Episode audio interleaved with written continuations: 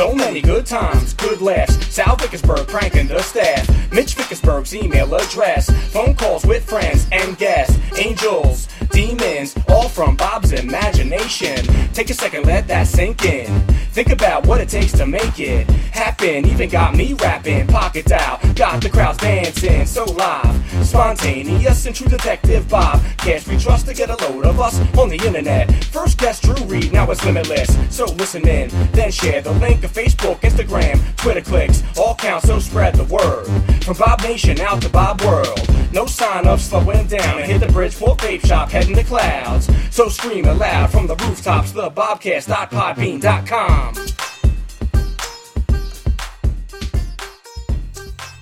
Good evening, ladies and gentlemen. Welcome to another episode of Bobcast. With you, as always, is Bob, live in the lounge, staring at the Ouija board. Today's guest is a return. Guest is second appearance. He's the author of Hero Gets Girl, The Dark Age, Monster Mash, The Creepy Kooky Monster Craze in America. His new book, Groovy, makes its world premiere at the infamous New York Comic Con the weekend of October the 6th, 7th, and 8th. It's a spectacular 192 page hardcover in glorious real time color that takes you on a far out trip to the era of lava lamps and love beads. With that being said, ladies and gentlemen, please welcome back to the Bobcast my good friend, Mark Voger. How are you, Mark? Bob, I'm doing great. How are you? And, and thanks for having me. How are you? So I guess like as a sequel to the last time you were on the show, you you let out an infamous line where you told everybody a, little spoiler of the title. You know, you, you let you said groovy. You said you're not going to tell anything else about this title of the book. You spent, I guess, the last year compiling, like putting all this stuff together, and um, I was gracious enough to get a preview of it, so I went through it. But can you just tell the audience like what exactly groovy is all about?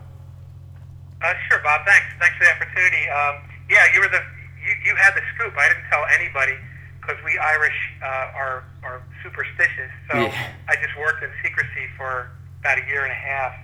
But um, Groovy is uh, is, is a nostalgic piece. It's um, it, it's all about the um, the period of psychedelia, and um, the, the glory years were like 66, 67, 68, 69, 70. That was like the, the glory years, and it it traces um, you know how it began. I mean, you can trace it all the way back to uh, there were they, they have there are cave paintings that they think were painted by cavemen who were on hallucinogens because certain symbols are still showed up, you know, uh, uh, eons later. And, uh, and and the word groovy was coined by jazz musicians in the 20s, and LSD was invented in the 30s. So it has has all these all these precedents, but uh, really came together, you know, in the mid 60s. That's when it really started to happen. And uh, and then of course, uh, it, it just like any great trend, it died, but it's but it's never dead, never really dead. Yeah, everything has a return, I guess. Um, I mean, for me, I grew up. I, I was born in '80, but like, I guess when I became aware of pop culture, I was maybe you know five, six, or whatever, like around that time. And I remember like learning about the six, late '60s, the early '70s, the counterculture mov- movement, the summer of love, and I always had this like tremendous like sense of guilt growing up that I didn't live to experience it you know? And like I, I always like looked at those times and i remember like seeing like the Monkees like were being rebroadcast on like fox channel 29 back in the day in like 85 86 and like always having a curiosity. I mean my mother was a huge um, jim still is a jim morrison fan and learning about the doors and like led zeppelin and all that but like everything kind of like came together i guess during that decade like the culmination of what pop culture is all about music movies television. Um, the book is I, I love the, the layout of the book. We won't reveal too much for the audience because it's going to be um, a treat for them but it definitely pays homage to that time and, and place uh, like in, in an age where the internet didn't exist and like you, your only way to learn about things was through like you know a starlog magazine or something like that I, felt I felt I feel as if like you know this era everything was like I mean people collected stuff but they also they coveted it but they also like they really appreciated it you know Yeah, it was it was it was hard to come by. Like, um, and I know that feeling about wishing you were born in another time because I always think like, oh, I wish I was alive when Phantom of the Opera came out in 1925, or when I was in high school. Oh, I wish I was uh, in high school in the 50s when all this cool rock and roll was first happening. But you know, now now I look back and I think, well, yeah, it was pretty it was pretty cool when I did grow up. But that's what happened. You, uh, I was, um, I was really too young to, to, I was too young to take part in it, but I was old enough to observe it as it was going on. I was 11 years old in '69 when Woodstock happened. So I, I was, you know, really immature, but like just looking at all this cool stuff, and so you would hear a cool song on the radio, like uh, Crimson and Clover by Tommy James and the Shondells, or you'd see a cool episode of the Monkees, and you'd think like, oh man, I can't now. I can't wait to grow up so that I can, you know, check out some of this groovy stuff. I know. I, and there's so there's so much great stuff like in this book. I mean, we, we can brush over some of it, but I mean, I guess like with pop culture, I mean, I, I have always been obsessed with it. I've always been obsessed with you know all elements of it. But I guess like at the core of it, music was the thing that really drove that decade. And from music, I mean, you know, just because you had a song doesn't mean that you couldn't identify that with a cartoon or a lunchbox. And like in today's world, like if like you know, I, I don't think artists don't have that mass exposure across all mediums. Would you say that the Beatles were the ones that like you know brought this brought this in? Yeah, I, I kind of think that uh, it, it like everything you know came from the Beatles. I mean, you know, uh, I I joke that um, you know when they landed on the tarmac uh, at uh, JFK Airport in '64, they they weren't wearing their Sergeant Pepper uniforms yet, but um, but but yeah, it, it start it started with them. I think I think that the the album Rubber Soul was was where it was really born. That's when you um, heard the first uh, bit of feedback. That's when George Harrison played his first bit of sitar, and even the cover of Rubber Soul, uh, if you can picture it, Bob, is is kind of distorted, almost like you know a little bit trippy. Yeah, and that was an Mhm. They, the, the Beatles were just uh, l- looking at a whole bunch of slides being projected on a screen from that photo session, and then one of them went in like a little bit uh, sideways, and it looked distorted, and then they all went, "That's it," you know. They wanted the distorted look, you know, and then uh, and then it grew from there. It, that wasn't what you would call a psychedelic album, but it had it had like the beginnings of it, and then Brian Wilson was uh, you know heard Rubber Soul, and then his answer to Rubber Soul was Pet Sounds, and then next thing you know, you know the Stones are putting out their Satanic Majesties Request, and and Cream is coming out. So so it, it so yeah, uh, '66 uh, was uh, Rubber Soul, and I think that's where it really in earnest began. Yeah, I mean, I, I think the first time I heard Rubber Soul, I was really taken back by uh, Tomorrow Never Knows. Like, I've never heard anything quite like that. I think, uh, I mean, I guess they were experimenting with drugs. I mean, that was the beginning of them. I mean, I think the Help movie. I think they're stoned the whole movie, right? Like they, they're not even like doing their lines. They had to do a whole bunch of ADR work. But that and like um, the distorted guitar. Isn't Taxman on um, Rubber Soul?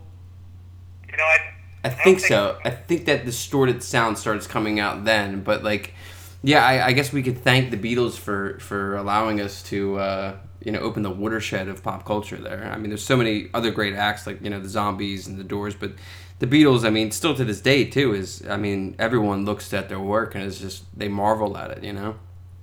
And it's funny you mentioned the zombies because, um, you know, uh, Pet, Pet Sounds and Sergeant Pepper are considered two of the great, you know, album like groovy albums. But Zombies put out one that, that didn't even come out until after they were gone, um, Odessey and Oracle, and uh, uh, and the Zombies to me, Bob.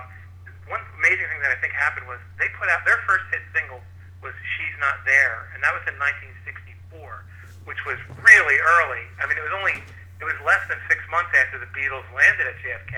And if you listen to "She's Not There," it sounds like it came out in '68. I mean, it is Oh, wow. it is very psychedelic, and and uh, even the theme, you know, like the "She's Not There," it's like all weird, you know, uh, about this enigmatic heartbreaker. So that was almost like an early seismographic indication of what was to come.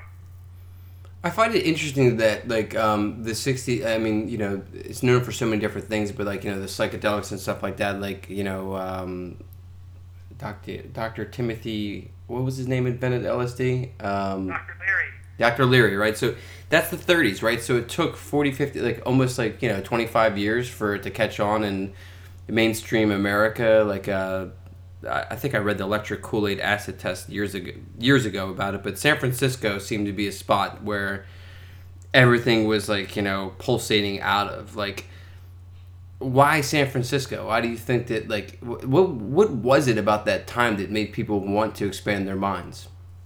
Well, um, I mean, uh, Leary, uh, you know, gained fame for, for preaching uh, the gospel of LSD in the '60s, but LSD itself was was uh, invented in '38.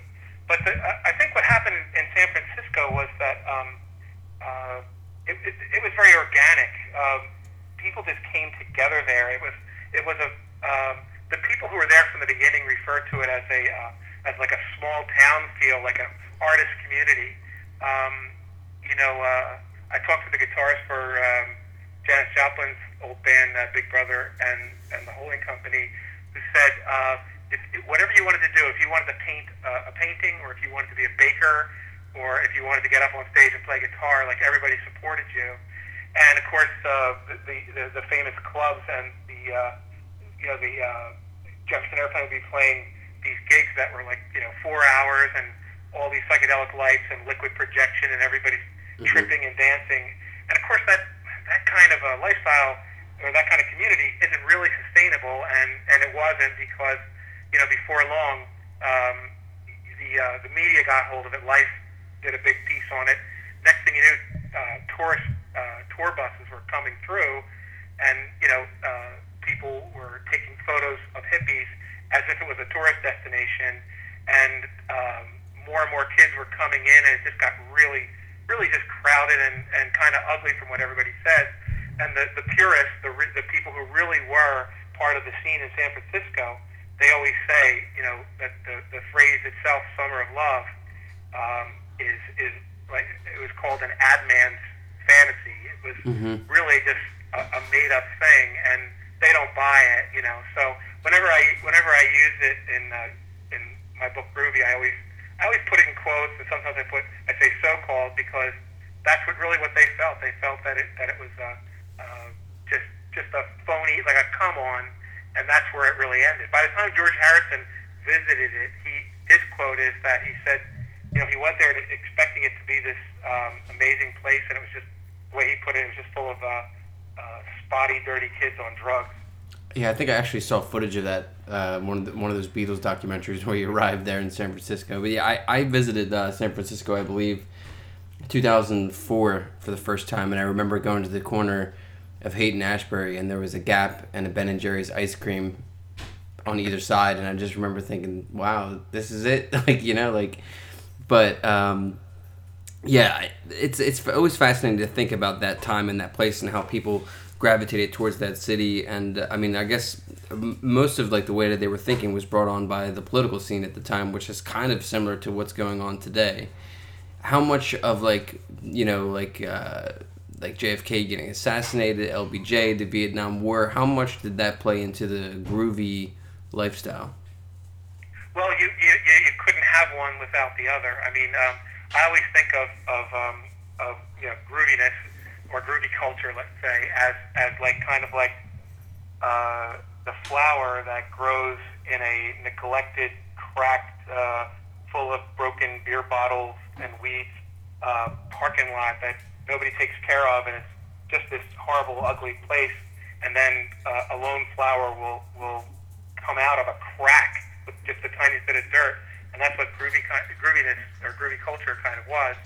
Um, and of course, uh, it, it, they, they reflected one another. The, the terrible um, political stuff that was going on uh, was was um, you know echoed in in, uh, in in the culture, in the music, um, you know, Woodstock was a was a, a huge uh, was like the world's uh, biggest uh, you know anti-war protest. And uh, but you're right, the struggle for civil rights, um, the uh, the assassinations, um, and uh, the Vietnam War, and and the inauguration of Richard M. Nixon. These are things that are not groovy events, but they're they were you know they were definitely things that were touched on in groovy culture. Yeah, it, it, it is fascinating to go back and like see all that stuff. I mean, everything started to change. I mean, movies started to change too. Like you start to see different type of, you know, avant-garde films. Like I mean, uh, Easy Rider. I mean, I that film in itself, you know, still today people look back at it, you know, talk about it. There's books about it, podcasts about it. Everything seemed to take on a new meaning. Like um, like how how do you feel like what was the difference between films that came out during the groovy era versus you know the 40s and 50s? Well, you know, it, it's funny you mentioned Easy Rider because, um, of course, that starred Peter Fonda, whose father Henry Fonda was a was a, um, a, a big movie star going back to the 30s, and um, Peter was a struggling actor. And uh, when Peter says when his father saw Easy Rider, he said, um, he said, son, uh, there's no story. Um, because of course in, in old Hollywood, uh, you had you had a story with a beginning, a middle, and, and an end, and quite often a happy ending. Although that although Henry Fonda made you know great movies like uh, the Oxbow Incident and and uh, Grapes of Wrath that that were not happy movies. Uh, Mhm. Uh, he was he was a you know a, a revolutionary kind of guy himself in his day, but he didn't get Easy Rider, and uh, I, and I can understand why because uh, you know I've seen all those old films, and Easy Rider does seem kind of aimless, but um, you know the more you watch it, the more you get out of it. It's largely improvised, and it and it captures almost like a time capsule look at a vanishing America, you know. Mhm. And of course, uh, in that film, um, the, the extras were all played by locals wherever. Uh, Dennis Hopper was the was the was the director, and he played uh, the uh, sidekick to Peter Fonda. Wherever they went, um, they just used locals, you know. But um, I think what happened, is, you know, over that whole period was, uh, and it wasn't just because of groovy culture, but just movies really changed over that whole period for, for several reasons. For for one thing, um, you know, they got they got uh, looser. Uh, the the uh, they they used more uh, vulgarity and uh, uh, profanity and nudity, and um, there's reasons for that. You know, um, to, so that by the got, by the time we got to the end of the decade, um, they introduced the rating system so that uh, uh, you could could have Elizabeth Taylor and Richard Burton uh, yelling the F word at each other and just ra- make it rated R, Mhm. and then uh, you know you you didn't have to worry about uh, children getting corrupted. But yeah, I think the, the, the, the prevalence of color, the use of color over this over that decade, Mhm. um, movies were still largely black and white by the end of the 50s, and then uh, all the the rating system, and then of course the consciousness that was going on. When Easy Rider became a hit, uh, it was a surprise hit. Uh, all the all the studios took notice and started started imitating it. So that that's what happened. Um, also, I mean, we had there's so many like you know classic era like actresses like Jane Fonda and stuff like that like start coming out and like you started seeing more roles like develop for females similar to what just happened with Wonder Woman I guess you know like every now and then we have you know a reemergence uh, Barbarella uh, that's a classic right I mean that's from the groovy era as well Yeah, and it, and it is a, a, a very, uh, you, you could argue that it's a psychedelic film um, in, in its design, it's, it, it, and it's, it's, it's really just a very sophisticated comedy. You know, it was it was uh, directed by her uh, then husband Roger Vadim, who's a French director, and um, it's just a funny movie. And uh, again, it was probably a head scratcher back then for a lot of um, a lot of folks Yeah. who uh, were used to uh, you know more mainstream fare, but it it, it really holds up, and um, it, it, it's playful, and you know, uh, it- it's it's just the most gorgeous eye candy, including, um, pardon my sexism, including Jane Fonda herself.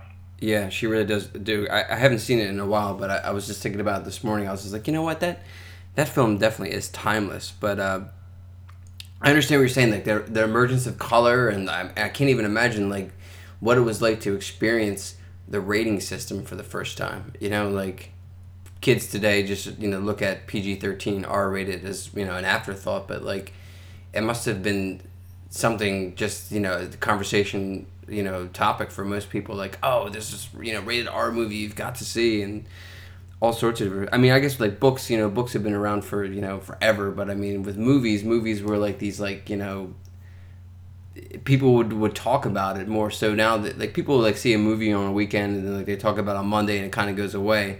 I feel as if like you know the 60s even the 70s and 80s people I mean a film could live on for like you know uh, more than like its theatrical run. You know people would still want to like chat about it and still you know like make theories up and stuff like that. At the same time i mean you also had television just completely killing it you know? Like television i guess like when I think of like the groovy era of television, I, I mean, I gotta like talk about the Brady Bunch and like how the Brady Bunch. I, would you say it revolutionized like American family culture? Well, uh, I, I don't know if I'd go that far, but it, it certainly struck a nerve. I mean, um, I, I, I love the show, um, and uh, I, def- I definitely um, explore um, the Brady Bunch and the, and the Partridge Family in Groovy. And what happened there, that was just very interesting, is that after the after the Groovy movement kind of started to die, you know, because of um, the disastrous Altamont concert and, uh, and things like, uh, well, the the death of uh, Brian Jones, Janis Joplin, Jim Morrison, and Jimi Hendrix Yeah. uh, in a two-year period to the day, uh, all age 27. It was the weirdest thing, and uh, and of course the the Manson murders and and um, uh, you know the, the the Vietnam War dragging on. Uh, people people the, the hippies were starting to cut their hair and enter the job market. It wasn't a sustainable uh, you know movement really. Um, now it's more like a pleasant memory. I mean, there's still hippies in the hills who are in their 70s, you know, of course. But um, but then when uh, but then uh, the mainstream uh, media kind of usurped it, and they they put out things like the Brady Bunch and the Partridge Family and the Banana Splits and H.R. Pufnstuf, and uh, and and so they were doing this. It was almost like a kind of manufactured grooviness, and Mhm, so the real hippies, you know, the people, people who are older than me, Yeah. I'm 59, would look down their nose at that stuff, but it it still had the music, it still had the color, and it, it still, it, but it had cheesiness as a as a bonus. The Brady Bunch, of course, didn't start out as a groovy show, but um, but when the uh, as the kids got older and the the, the, the movement was, was was waning, they kind of they kind of latched onto it in real life and uh, and in uh, on screen. You know, you mentioned Mhm. that the Beatles were uh, high on they, they were pretty much stoned on on marijuana throughout the making of Help, and even even Greg Brady, even Barry Williams admits to uh, shooting scenes as Greg Brady when he was high. So so there you go. Let's talk now about uh, something dear to my heart. Uh, Batman 66, Adam West, also rest in peace as uh, we record this podcast. He passed away this year.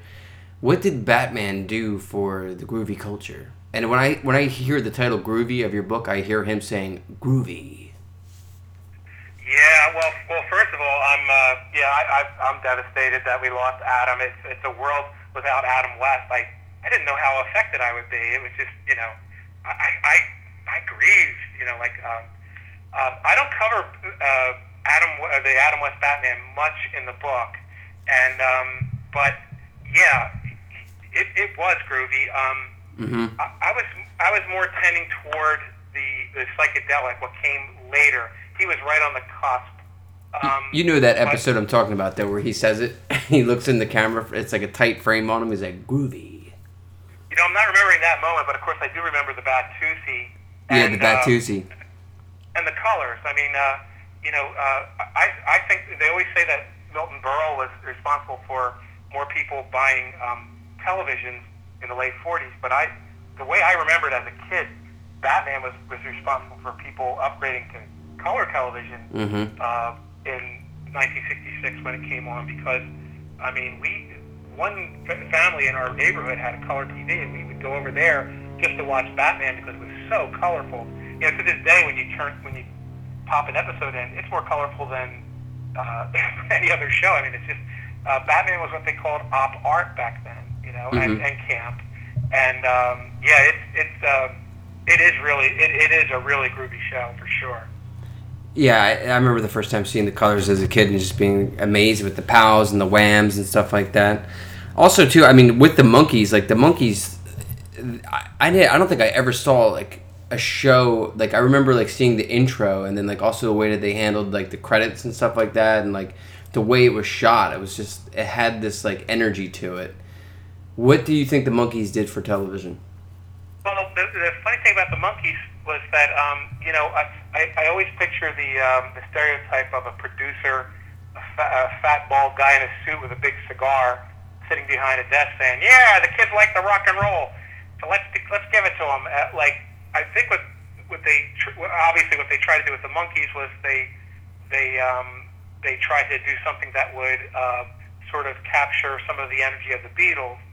So um, you know, when people who grew up in the Monkees, all of a sudden they see the, the movie Hard Day's Night, and they're like, "Oh, that's where the Monkees came from." You know, it's very much in, influenced by by uh, Richard Lester's uh, 1964 black and white film mm-hmm. Hard Day's Night, which is a masterpiece with starring the Beatles. But um, the the Monkees, the really funny thing that happened, or the, unusual thing that happened there, was that it was it was a prefab. The prefab four. It was their uh, was was what they were jokingly referred to as. It was a studio concoction. This was not a band. Uh, the Beatles were a band, and then everything else, you know, came, sprang from that. The Monkees, they just was a TV show. It was a fictional TV show. They happened to. They had a big cattle call audition. They hired, uh, you know, uh, Davy Jones, Mike Nesmith, uh, Mickey Dolenz, and Peter Tork and they let them keep their own names, uh, which I think was was key to the way things worked out. And then uh, and then they had those guys actually sing, and then they taught them to play the instruments. And all this stuff happened where they they kind of be, they were a fictional band, but by the end of the two year run, two season run, they had become a real band. They had toured playing their own instruments. They certainly weren't as good as the, the you know the slick guys who played on their earliest record, mm-hmm. uh, you know, as far as their uh, virtuosity goes. But they uh, they toured. They they they they even started to demand musical autonomy, and so it's almost like the studio uh, created a Frankenstein, you know. But um, it, it's a um, it's a great memory. Uh, it, the, the music is fantastic, and the shows the shows hold up. They have a Marx Brothers quality. So um, I think that was um, kind of like bringing the Beatles into the living room in color every week the Monkees. I yeah. NSYNC, all those bands that like were made, like created, like I, I guess they could thank the Monkees for that as well. Like the bands at the end of the '90s, early thousands, they were you know casting calls went out. What other um, television shows like stand out to you from the groovy era? Well, I, I really remember one that um, doesn't quite hold up as as well as it as it did when it was first run, but it's called Rowan and Martin's Laugh-In, and um, the reason I remember that one is because they um, it, it was it really uh, used all the stuff that was going on, like the groovy stuff that was going on at the time. The sets were were a- absolutely psychedelic. It, the um, the material was, was it was just full of um, like like very very veiled drug references and not so veiled um, double entendre, mm-hmm. and um, they were always uh, you know, dancing to groovy stuff, and uh, it, it, it was it, it, Tiny Tim was born from Laugh-In, who was you know re- really a, just a weird cre- you know creation of like of flower power, and uh, so that that show has a lot of grooviness in it. But when you look back on it now, it's kind of like a lot of really corny comedy. But but a, a show that was really important was um, was called the uh, the, the Smothers Brothers Comedy Hour, and um, that that is uh, very interesting to watch. If you can, uh, you know, click on some YouTube clips. Um, first of all, they had uh, you know so many you know really cool bands. Like they had the Who and Jefferson Airplane, the Doors, the Byrds. Beatles sent them uh, film, which was what they were into at that time. They didn't want to do public appearances anymore. Uh, Buffalo Springfield, Steppenwolf, the Turtles. You know, they had all these all these uh, groups on and they were doing they were doing real.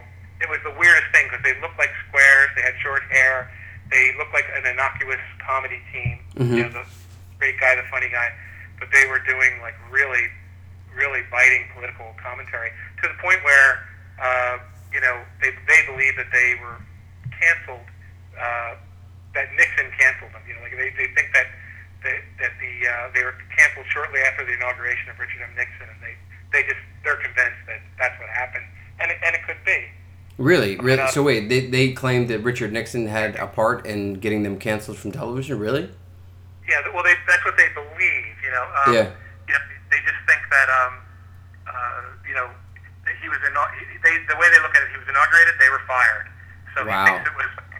Uh, it, uh, this is Tommy, the funny uh, half of the Smothers Brothers talking. Uh, he thinks it was a direct result. You know, uh, he said he his exact quote was that um, uh, he, the administration didn't want the Smothers Brothers making criticizing the way they were running the war. Wow. Uh, you know, every Sunday night, and they were good friends with with um, uh, Bobby Kennedy, and you know, uh, they, they always. I mean, uh, so many people say that when uh, RFK was assassinated in '68, um, that was uh, Tommy James of the Shondells said that was the end of the '60s for him. You know, a lot of people, you know, that was a that was a turning point, almost like uh, if Hillary Clinton had been elected instead of Donald Trump. You know, Yeah. like if uh, if RFK had taken off instead of Richard Nixon, who knows? You know, it's a science it's a science fiction thing to think about those kind of things, but Mhm. but um, that was like uh, that was definitely something that was um, you know heavily on people's minds, and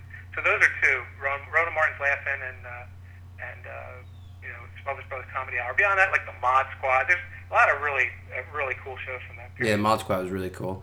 Uh, I guess the Smothers Brothers, we can thank them for you know Saturday Night Live. Saturday Night Live still going strong. Actually, as we record this podcast, uh, the new season premieres tonight. Talking about like you know, uh, I mean Saturday Night Live always talk talks now about what's going on in political climate. But thinking of that, you know, I, I kind of miss like the the the the brothers or you know like uh, Abbott Costello, the Smothers Brothers. Like there isn't really in today's pop culture we don't have like a duo per se like that that work off one another you know who's on first who's on second like i don't think that exists maybe i'm not thinking correctly but perhaps maybe some somebody could be listening to this out there and be like oh we should bring that back Yeah, the comedy team pretty much died. I mean, they still make uh, buddy movies, so that um, Mhm. I know that there's one now with like Sam Jackson, and then um, is it Ryan Gosling? Uh, reynolds the deadpool Oh, yeah Ryan Reynolds. Yeah, I get Mhm. my Ryans mixed up. And uh, so you know, those kind of buddy movies were where um, you know they're, they're really just action movies with a, just a little bit of comedy and a little bit of slapstick.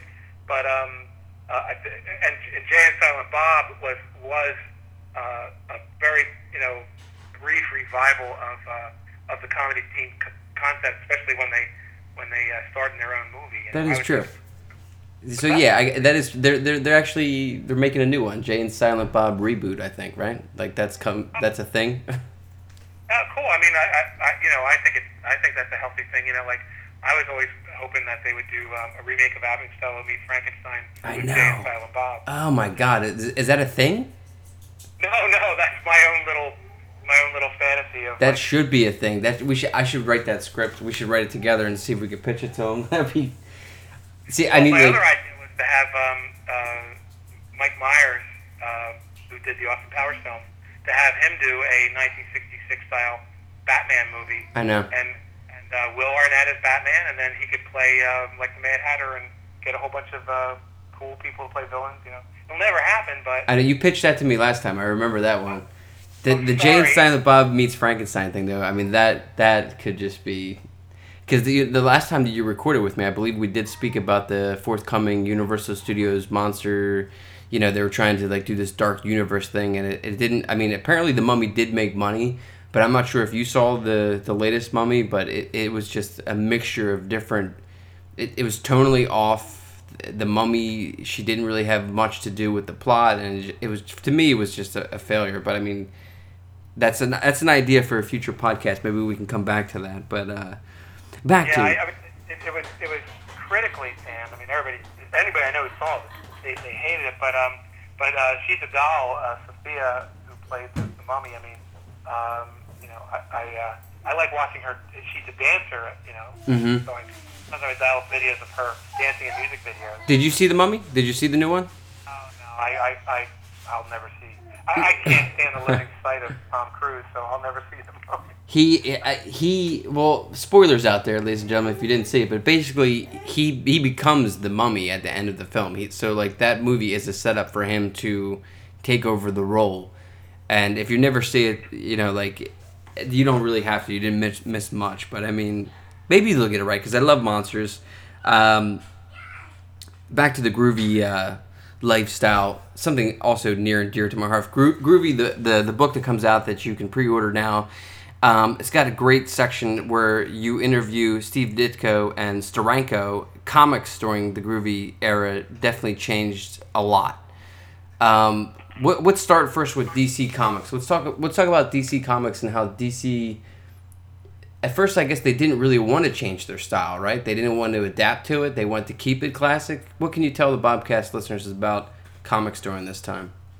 Oh yeah, the comics were, were got pretty wild um, by the end there. Well, I, I didn't actually uh, get to talk to Steve Ditko. Um, he, he's very uh, you know elusive. He's pretty old now. He's in his nineties. Yeah. I did talk to him once, but uh, uh, so that he could you know I said, "May I interview you?" And he's like, "Nope." You know, but um, He said that. and he just said no, and then let it hang. And I'm like, uh, Oh, I got that. But, uh, I got that bit from uh, somebody else reviewed the book. I, I, it says in the article that you recorded it, but yeah, I, I've been there. Jerry Lewis did the same thing to me. He said, "Nope." Yeah, I, I try to get him too. Well, I try to get everybody, but uh, but I did talk to uh, Steranko, and uh, uh, but anyway, yeah. What they what, what at, at first, just like don't forget that the comics were run by guys from the 40s. You know, they, they were Yeah. they were run by guys from the 40s, so it was truly the old guard. So um, you know, a guy like Mort Weisinger, who was the uh, Superman editor, I mean, uh, they used to say like, "Hey, Lois Lane has the same hairstyle that she had in the 50s." And he would say, well, we're keeping it that way because we want to be able to reprint the old stories. And people were, and then finally kids were writing in and saying, like, you know, there's a lot of re- really cool hairstyles out there, and Lois Lane isn't with it. So finally, they they finally had to like push out the old timers and, and get in some new people. But the one that the one that really gets me is, is what they did to Wonder Woman. Yeah, let's talk about that. Uh, it's so cool. Um, first of all, it was um, the artist was uh, a, a gentleman named Mike Sekowsky, and was the founding um, Justice League of America artist in uh, '61.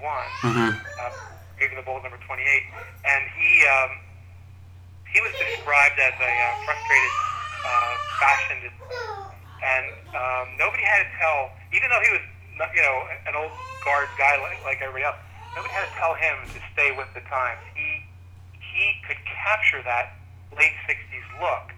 Um, he, he kept up with with um, with fashions, uh, with women's fashion. So uh, they decided that they were going to, you know, give Wonder Woman this makeover. So they basically they just took away her powers. They took away her costume.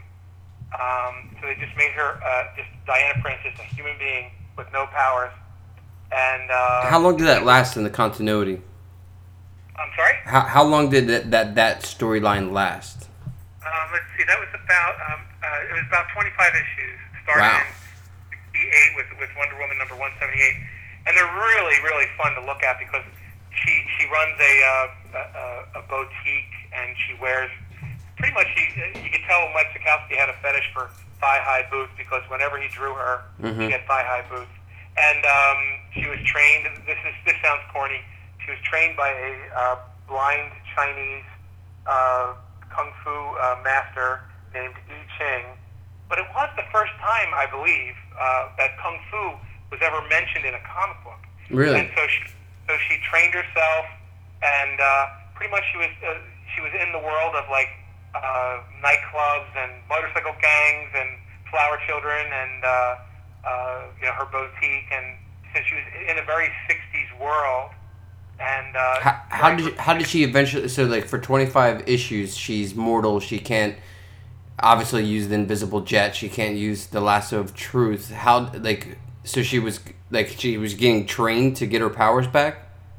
No, she's getting trained uh, just just to Just to uh, kick ass? Be a, yeah, just to, like basically they turned her into like James Bond. Oh wow! did. I want to I want to read this. Yeah, from from uh, from 178 on. Now by the by the end of the run, I think uh, they were they were you know they finally decided to bring her back. She was doing uh, not such not so much groovy or James Bond things. She was starting to do like some sword and sorcery kind of things. You know some uh, so and then finally they they they brought her back to being Diana Prince. But it really was kind of, you know revolutionary. I mean like uh, it, it was a real different thing to do. But they had other things like th- there was a book called uh, that DC put out called Showcase. Yes. And that was a that was um you heard of it or you Mhm. remember it. It would be like they would all it, it was you never knew what you were going to get with the next issue. It wasn't regular characters that you know they they actually put it out as as like, almost like a, uh, uh, a litmus test to see like what readers would respond to, and then if something became a big hit, they would spin it into its own comic book. Spin That's how into its own Lois Lane got her own comic book, and my favorite character is the Metal Men. That's how they got their own comic book. So they so they were doing groovy stuff in that, and Sekowsky was drawing it. They had one called uh, Jason's Quest, which was uh, you know a, a, a young young haired uh, or long haired young man on a motorcycle with a guitar on his back, Mhm. you know, uh, searching for his long lost twin sister in like England. You know, like it was all, it was all like yeah, groovy stuff. You know, and so the, so and then when like I said when we were talking about Ditko and um, and Steranko, uh, Ditko brought out a title and showcase called The Hawk and the Dove.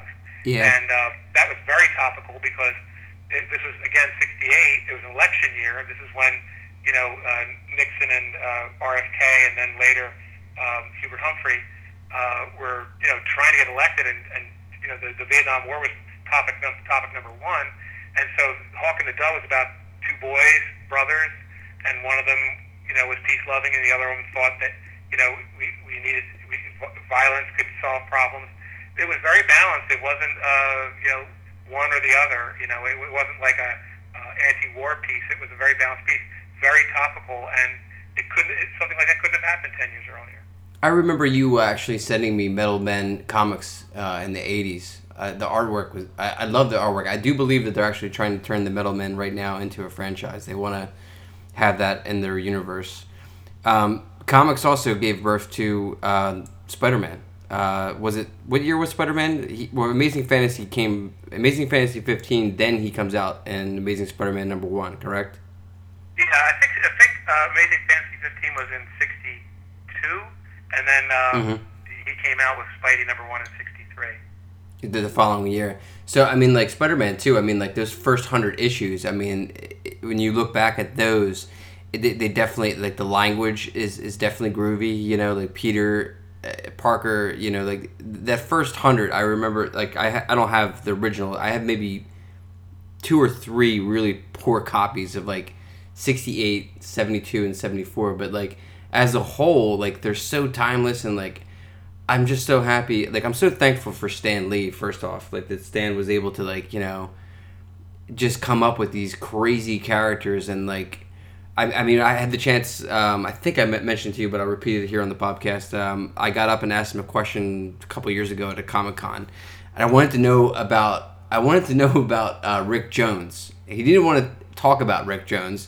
What he wanted to talk to me about was the way that he named his characters, and like Peter Parker, um, Bruce Banner. They both start with the same letter, and he did that so he could remember their names. And like it's you know the smallest little detail that sticks out in my mind when I read these books, but I'm just like, yeah, man, like Reed Richards, you know, like all that is just so Stan the Man can remember who he's writing about.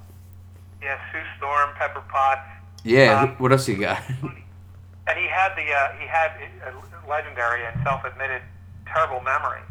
So uh, Yeah. because uh, I was like uh, I was reading Spider-Man uh, when from number 42 on when they first came out in '66. Mhm. My first issue was the first appearance of Mary Jane Watson. Oh, So wow. I was lucky.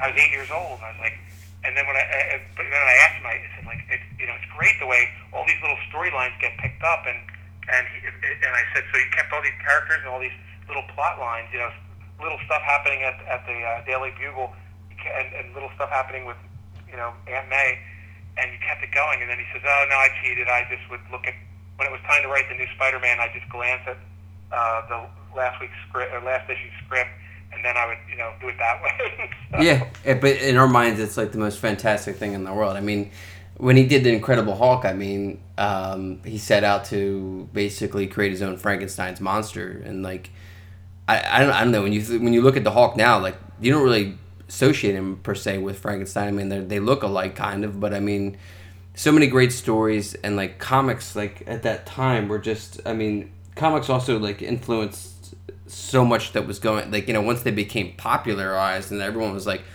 oh you got to pick them up. Like i can't imagine what it was like to actually like now when you buy a comic you go to a store that sells them you know? Like you could pick up comics like at the local deli you could get them like you know down the street. Uh would the subscription service start during this era as well? Like could you like pay marvel? They had subscriptions, but uh, uh, they would actually mail them to you folded. They would actually fold the issue. Really? And mail that way, yeah. And uh, because they kind of didn't, they didn't know. Like comics were, were considered disposable entertainment. Which way do they fold them, Mark? Do they fold them long ways or? long ways. Wow. And uh, uh, so they, they just didn't know. I, I I didn't subscribe. I don't know anybody subscribed, but I, you know, read this over and over. Um, yeah, I like all the comic books I bought were either from a, a drug the drugstore that I could ride my bike to, or uh, a place called the Berlin Mart in Berlin, New Jersey, where they ripped the uh, the covers in half. They could rip the top the logo off the top of the covers and sold them for uh, like seven cents instead of twelve cents. So that was where you still see those kind of issues. Like, Yeah, I have some of those. I didn't realize that's what was going on. Yeah, the reason they ripped the lid, the the those things off, they, that was proof that the magazine didn't sell, so they send them back to the publisher for a refund without having to send the entire issue. Wow. But but ripped issues were not supposed to be sold, but they always were. They so always whenever were. you buy old Silver Age books, you'll notice that the, the third of the top of the cover is ripped off. I love those. You know, it's like a, it's almost like folk art. Yeah, it's almost like looking at like a time capsule. So, so during this era too, um, d when was the comic codes, the comics code of America type thing like issued? Like, I remember hearing something once where it was like a specific thing that like brought this in. Well, that happened in that happened in the uh, fifties. That was the 50s, uh, right. What happened was uh, there was um, uh, you know EC EC Comics were doing really gory. Uh, you know Bill Gaines uh, in the 50s, Mm-hmm. uh, really gory comics and kind of disturbing comics and really gritty uh, crime comics, and um, people were really concerned like that, that these were being sold to children, and there was uh, uh, uh, something that they considered to be an epidemic. A juvenile delinquency was considered to be an epidemic to the point where they had a, uh, a Senate subcommittee a committee, uh, you know, uh, investigate the causes and prevention of juvenile delinquency. And one of the things they pointed to was was comics. So uh, the, the comics were it was was comics were actually in danger of extinction. So they got together and created that Comics Code Authority. Self, it was a self-censoring uh, operation, and they, um, they they would have a, a panel read every book and give it the stamp. You know, uh, some were uh, immune from it, like Dell, because they did all like Disney and kind of stuff. You know, Gold Key did all television and kitty books, so they didn't bother going through. But uh, and it was Stan Lee for the first time who, um, in the '70s, he rejected and published anyway uh, an issue of Spider-Man that had, um, uh, I think it was uh, uh, Harry Osborn, maybe uh, The death of Gwen Stacy. of uh, a drug overdose or heroin. Oh overdose, yeah, yeah. I remember reading about that. wouldn't censor it because they thought you know it, it, you know it was it was about drugs, and then Stan just said no, we're putting it out anyway. So he put the book out. By then it was it was the code was you know kind of old hat anyway. Yeah. But that's the moment. That was the moment when uh, when it when and then eventually you just don't see it anymore. Be interesting to know when the last ever comic book carried that code stamp on the uh, upper right hand corner of the cover. It also could be a fantastic like biopic type thing if somebody out there ever made you know like we have all these movies that are based on comics. What about a movie based on you know the creation of like censoring comics in a way and like how I mean people still buy comics today, but I feel as if back then comics were just so much more important to a young kid. You know, like you're saying like driving to the drugstore on your bicycle and then running rushing home riding your bike to read the latest issue and you'd have to wait you know, like a whole month, or you know, books now sometimes are published bi-weekly. Um, but for me, I mean, I still go to the store every Wednesday. Sometimes I'll buy a book and not even really read it for maybe like a month or so. But I just go just because I, I still I still love picking them up. I still love that smell, and I still love art in general. But Yeah, I'm out, I'm woefully out of touch, of course, but I do have a subscription to a current book. It's called Scooby Doo Team Up. oh, cool, yeah, I, I, with the Jim Lee artwork and stuff. Um, no, it's not. No, it's not Jim Lee. Um, Variant. Well, he did a variant cover, I think, of that, right? Oh, I, I didn't know that, but it's a cute book, you know, like, Yeah. uh, and, and uh, somebody named Sholly Fisch writes it, and it it has like really funny scripts and uh, re- really like loving, uh, like like sh- this Sholly does his his or her research, you know, and really finds out like the the backstory of the challengers of the unknown or or the impossibles, you know, like so it's kind of so it makes Oh, I know the like book you're talking about. Yep. Mm-hmm. So it makes me feel like I'm like part of today's world, although of course I'm not. You are. You're. You're. You're. You know, bringing. They see. People think that today's current events. People need to know about yesterday before they can focus on today. But uh, this is an excellent transition into our, our um, next category: cartoons at the time, groovy cartoons. What can you say about like what? How did cartoons affect people back then? Well, I, I think it had a profound effect because um, you know uh, when it, when a child is young and their their brain is still forming, and and then you feed them um, you know uh, Cocoa Krispies and and High C, and put, on a Saturday morning put them in front of a television set, and then it's the banana splits rocking out. I mean, you know, it, it, it's it's almost like a a, a government uh, test case of like you know uh, drugs and media. You know, like, uh, but uh, there were so many so many of the cartoons, the Saturday morning cartoons in the uh, in the late '60s and early '70s had bands, and they had regular music music uh, new songs that were treated like music videos within each episode. It, it, there were the um, well, the Beatles actually were the first, you know, in '64 when they uh, when they had their uh, their actually it was '65 when they had their uh, cartoon series, but then uh, the Impossibles in 1966 they were a band that were secretly superheroes the Archie show in in '68, and they had real hits. I mean, Sugar Sugar was the not only made it the number one, but it was the number one song of, of 1968, and it's it's a great song. You know? Really, that was the number one song. I never knew that. Of the whole year, because it was on the chart. On uh, it was number one for so long, and um, then the Banana Splits, uh, Josie and the Pussycats, Lancelot Link, Secret Chimp. He, they were monkeys. They were chimpanzees doing kind of a James Bond shtick, mm-hmm. but they always would put on like clothes that looked like it looked like a San Francisco Rays, and they would they had if you look at some of that stuff, it's hilarious. I remember, I, um, you know, you're blowing my mind because I do remember watching repeats of that as a kid. I haven't thought of them in thirty years. Yeah, it, it, watch one of those because it's like because after a while you're watching and you're thinking like, wow, man, that that uh, that organist is, is as good as Jon Lord, you know. Like, yeah. But of course, it's just a monkey.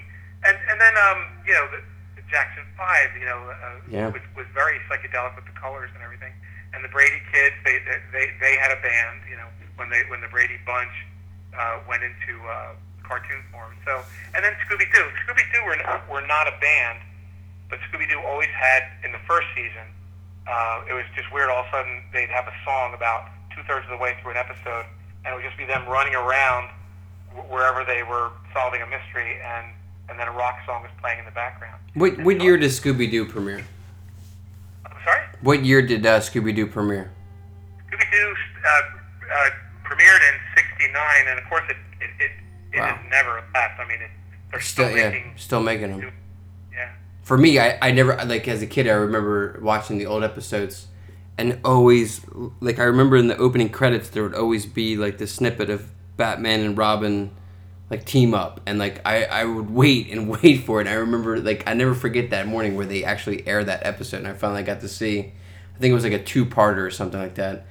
But uh, Scooby Doo Scooby Doo, I mean, like, is just he's timeless. They'll never go away. I mean, there was films that were made 17 years ago. I'm sure they'll probably put him back on film again.